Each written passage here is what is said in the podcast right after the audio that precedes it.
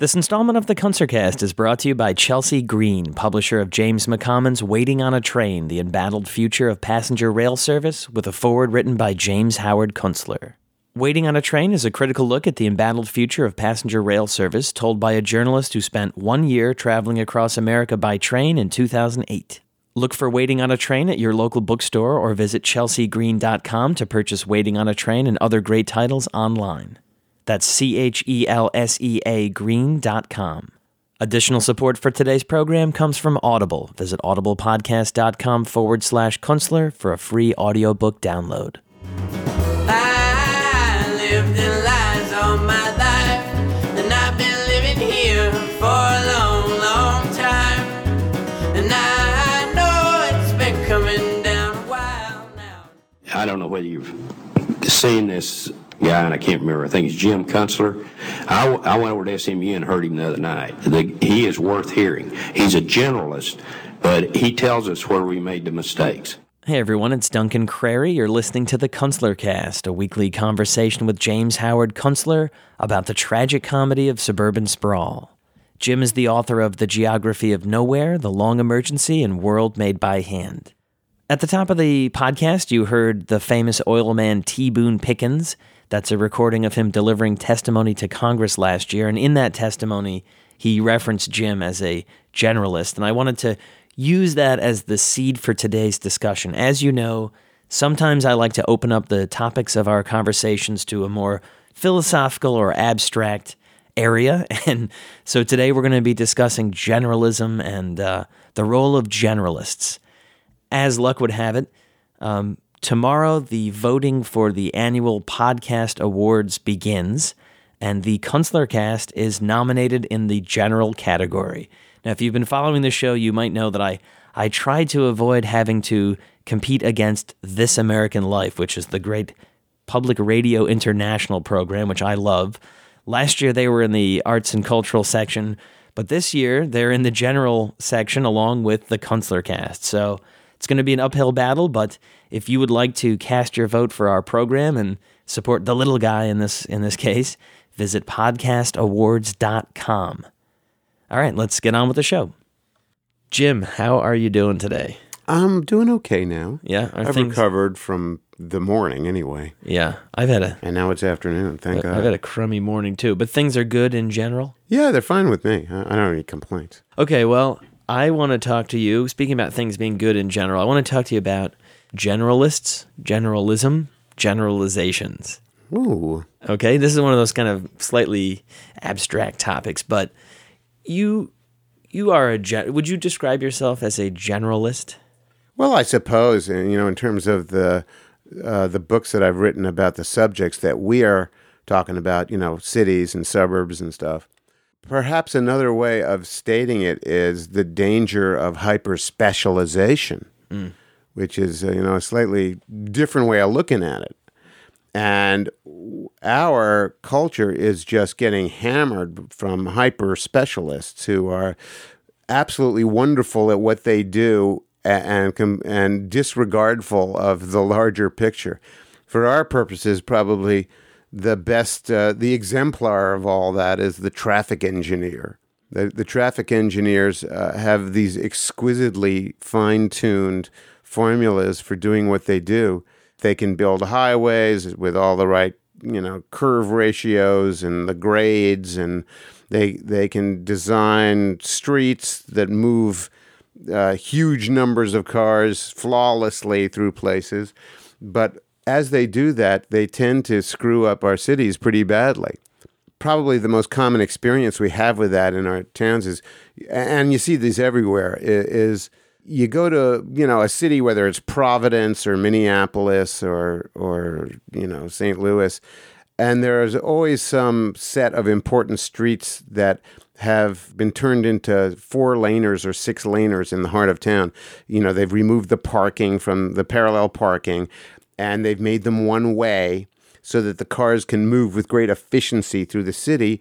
And you end up with a street that's dead and a neighborhood that's dead because it's composed of nothing but one way, four lane streets. So the, the traffic engineers have done their job and carried out their specialty exactly as they've been commissioned and directed to do, and they've ended up destroying the city. Yeah, when we have uh, hyper specialists defining success within their branch, um, doesn't always lead to overall success or success in general. E- economists do the same thing, right? They define, you know, success or cost efficiency or whatever one way, the cost of something, and then they forget to Then- factor then the- the human cost. Of, Well, there's also that you know that great aphorism: people who know the cost of everything and the value of nothing. right. But you know, one of my big beefs, you know, for a long time has been um, statistical analysis and and econometrics. You know, they drive me crazy. Is we bring to our arguments about the the problems and troubles and issues that we have, um, generally in the U.S., nothing more than econometric or statistical arguments, and it's a terrible way of understanding anything important. Uh, and yet we persist in it. You know, I, I suppose some of it has to do with the success of science and empiricism in you know in, in our time, and especially in in the time that's now behind us, the 20th century, and the great strides we made in understanding information in mathematics and, and formulas and stuff. And so now we tend to use math and formulas for everything. The economists right now are, are, are coming under the most fire because they've failed the most miserably of anyone to understand uh, the dynamics of our time. You know, and, and they tend to, to understand them, especially the academic economists, almost solely in terms of econometric models, which are only a substitute for reality. They've tended to produce a, a, failure of perception and therefore a failure in our ability to act in the face of the things that happen to us. So, Jim, getting back to this term generalist, you, I, I know that people don't like to be labeled and they don't want to associate themselves with one particular brand or another. So, it sounds like you're a little bit reluctant to be labeled a generalist. Yeah, I'm kind of reluctant to be labeled anything. You know, I mean, uh, you know, a doom and gloomer, or a, you know, uh, a hippie. Um, Okay, um, let's just define like what what is a generalist then? I would, you know, if I have to define myself as one, I, I would say that I am a generalist by default, really, because uh, I never went to graduate school and I was never certified in any particular discipline. You know, I kind of just rambled and, and blundered uh, and lurched around as a young person. My pathway was from college to journalism and I mean, my college experience was had nothing really to do with what I do in professional life. Just by happenstance, I ended up not being certified. I wasn't an architect. I wasn't an urban designer. Thank God, probably. Uh, you know, all I was was a writer. Yeah. Uh, but I had the, th- the things that I was interested in, and uh, you know, I had to sort of educate myself in them. And you know, I still don't consider myself a great expert in any of these things. My, you know, I consider my strong point to be prose composition. You know, not to be someone who's an expert in any of these actual disciplines. You also have some thoughts that are unique that are being expressed through that prose that you're. Yeah, I don't know that there's that. I don't know that they're unique. Um, th- they're thoughts that are, at the moment, counter to the conventional wisdom of my culture, and counter to the practices and habits of my culture. Uh, and you know, very specifically, that is not generally, having to do with our physical surroundings and the places that we live. And these are things that have concerned me ever since I became an adult and became aware of, uh, you know, just being dissatisfied with the places that I had to live. Whether it was Boston, Massachusetts, or the suburb that I spent three years in as a kid, or, or, or the Manhattan that I knew in 1964, or the uh, small town USA that I've lived in for 30 years. We get a lot of feedback to this program, and you get a lot of comments on your blog. And I, I talk to a lot of people who've heard you speak and read your books, and I, I'm constantly hearing feedback on all these ideas. And people are upset about some of the general, a lot of the generalizations that you make, that I make, you know, in this. Well, you're being a little general about it. What, be specific about a generalization. What's one that I that I made that people object to? I don't know. Our recent show on Los Angeles um, you know, that we just put out. You know, people were they were upset that you were making broad sweeping statements about you know the car culture in Los Angeles. Let's say.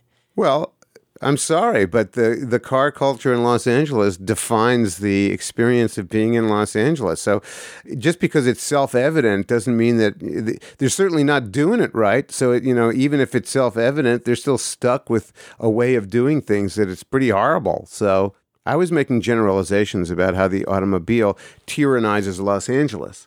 Now, I don't know that that's um, inconsistent with the way things really are out there. I don't think so. Right or or even our show about um, Detroit, where we toured the to- city of Detroit, Uh-huh. uh, you know, with Google Street View.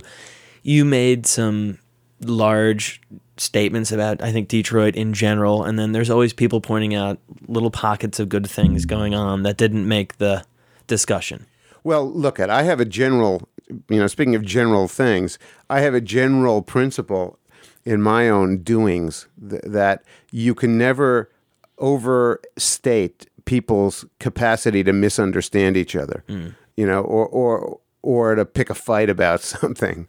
And look at, you know, just people are just like chattering monkeys and we- we'll find anything to to, you know, to yak about or complain about or protest or or um, you know, disapprove of or object to. So Yeah, well, there's a little, there's some pleasure in being a contrarian as well.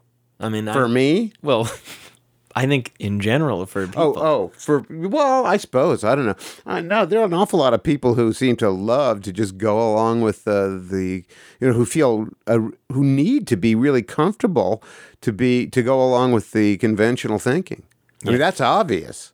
I was in a whole room full of the estate planners of Ohio, or maybe it was the northern region of Ohio, about three days ago, and I, gave a spiel out in uh, Akron. Uh, and um, you know they're they're definitely pleasant enough people and they're well-meaning and all, but you really feel the weight of the conventional thought just hanging in the air there, you know, and the you know the inability to understand the world or at least express themselves beyond what is uh, permissible by the group. And this is another big thing I think about human society is that so much of it depends on the consensus of of what's okay and what we give people permission to think or express. I know I'm generalizing here too. You well, know? this is the perfect show to do that well, on. Okay. but I think it's true that there there are tremendous unspoken, not articulated boundaries in our culture about what's okay to say and what's not okay to say or to think. And so the people take a great deal of comfort in not exceeding those boundaries because it allows you to get on with your normal life without hassling people. Uh, I also think we talk about hyper individualism a lot, um, especially in American culture. Uh-huh. You know, this uh, worshiping of Do we generalize about it or what? you and I do, yeah. Well, that's okay, I guess. But I think that the importance of hyper individualism in this country also leads to some of this resistance to thinking about our society in general terms. And that uh, prevents us from tackling our big issues. In the United States, the whole idea of hyper individuality is so extreme that you can't even design pavements in a neighborhood that agree with what they're going to be from one house to the next. You know, if you go down the street in Saratoga, one guy's got concrete squares, the next guy's got these brick paving blocks. The guy after that has some kind of asphalt printed paving textured thing. The guy after that has got marble. The guy after that has got slate. So we can't even build a sidewalk that agrees how it's going to behave during the course of one block. And, you know, then you have the battle of styles between buildings, and the architecture schools really promote the idea that everything has to be different. So they're right in there with the hyper individualism. So you end up with a very kind of self involved, narcissistic form of an, uh, expression.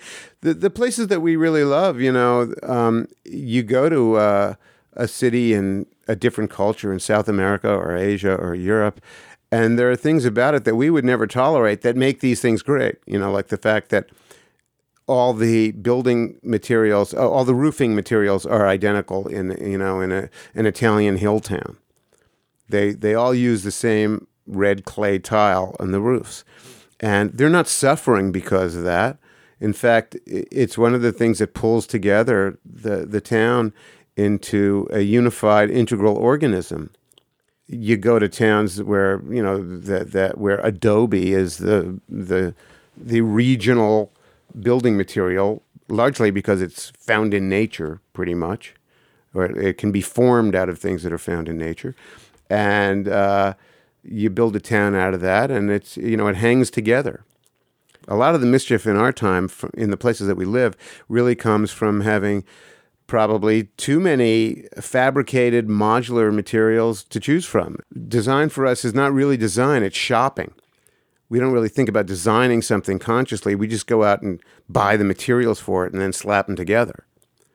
And uh, you know that that's how we do it. So, in, in a way, austerity is a great promoter of good, um, integral, hierarchical design. Uh, but hierarchy is another thing we have a tremendous problem with now in our culture because uh, we're so hung up on the idea that nothing can be better than anything else, when in fact the universe is pretty much organized hierarchically. And um, you know, when when nothing is any better than anything else, then nothing is any, really any good. Yeah. It, maybe nothing's bad, but nothing is good either. And it's very important when you're creating a place to live in that it be composed of things that are good, that that are well designed, well built, and built out of things that are worth building out of. And we don't do that. So, you know, the the gen the general kind of guiding philosophy of my generation, which was, you know, the the um, this idea that nothing's better than anything else and that hierarchy is no good. You know, that's not very helpful. Uh, un- unfortunately, uh, to to wrap your mind around the reality of the universe, which is probably is hierarchical, you know, is painful for a lot of people. So, Jim, before we wrap this up, we've talked about um, specialists and how they create obstacles for making general progress. We've talked about hyper individualism uh, getting in the way of collective action. I keep referring to the big picture, but uh, honestly, that's a little bit vague. Can you provide us a uh, wide angle lens of what is the big picture in this country and how can we be framing um, our discussions when we try to make progress with issues like energy and land use and finance? I think the most striking and impressive thing is our inability to form a coherent consensus about what is happening to us, especially economically, and what we're going to do about it. Th- that to me is such a, a just an overwhelming force. And, you know, it's an inability to make collective decisions or to, or to take a culture in a or a society in a in a direction that is really going to determine whether it lives or dies. So for me, you know, it's very specific. What is going to what kind of thinking is going to prompt us uh, into credible action? Whether it's about how we reform medicine or how we occupy the landscape in, terms of cities and towns or or what our transportation is going to be about or energy or education or, or any of the the big questions that are now kind of hanging in the balance, especially um, uh, banking and, and, and finance, which threatens to sink our culture. And, and that, of course, has been probably the source of some of the worst thinking of the last several years. I think the heart of the issue really is about uh, leadership.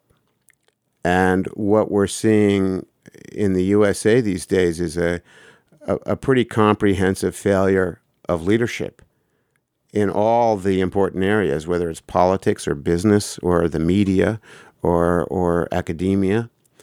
And um, the great hope of the last year was that Barack Obama would come along and and correct some of that in the political arena, and that maybe it would trickle down into these other areas, and we'd get better leadership in business and and banking and and uh, cable television news and and uh, you know the the colleges of uh, economics and architecture and all the other things that we talk about. Uh, to some extent, you know, I think a lot of us are becoming kind of disappointed in, in the Obama effect.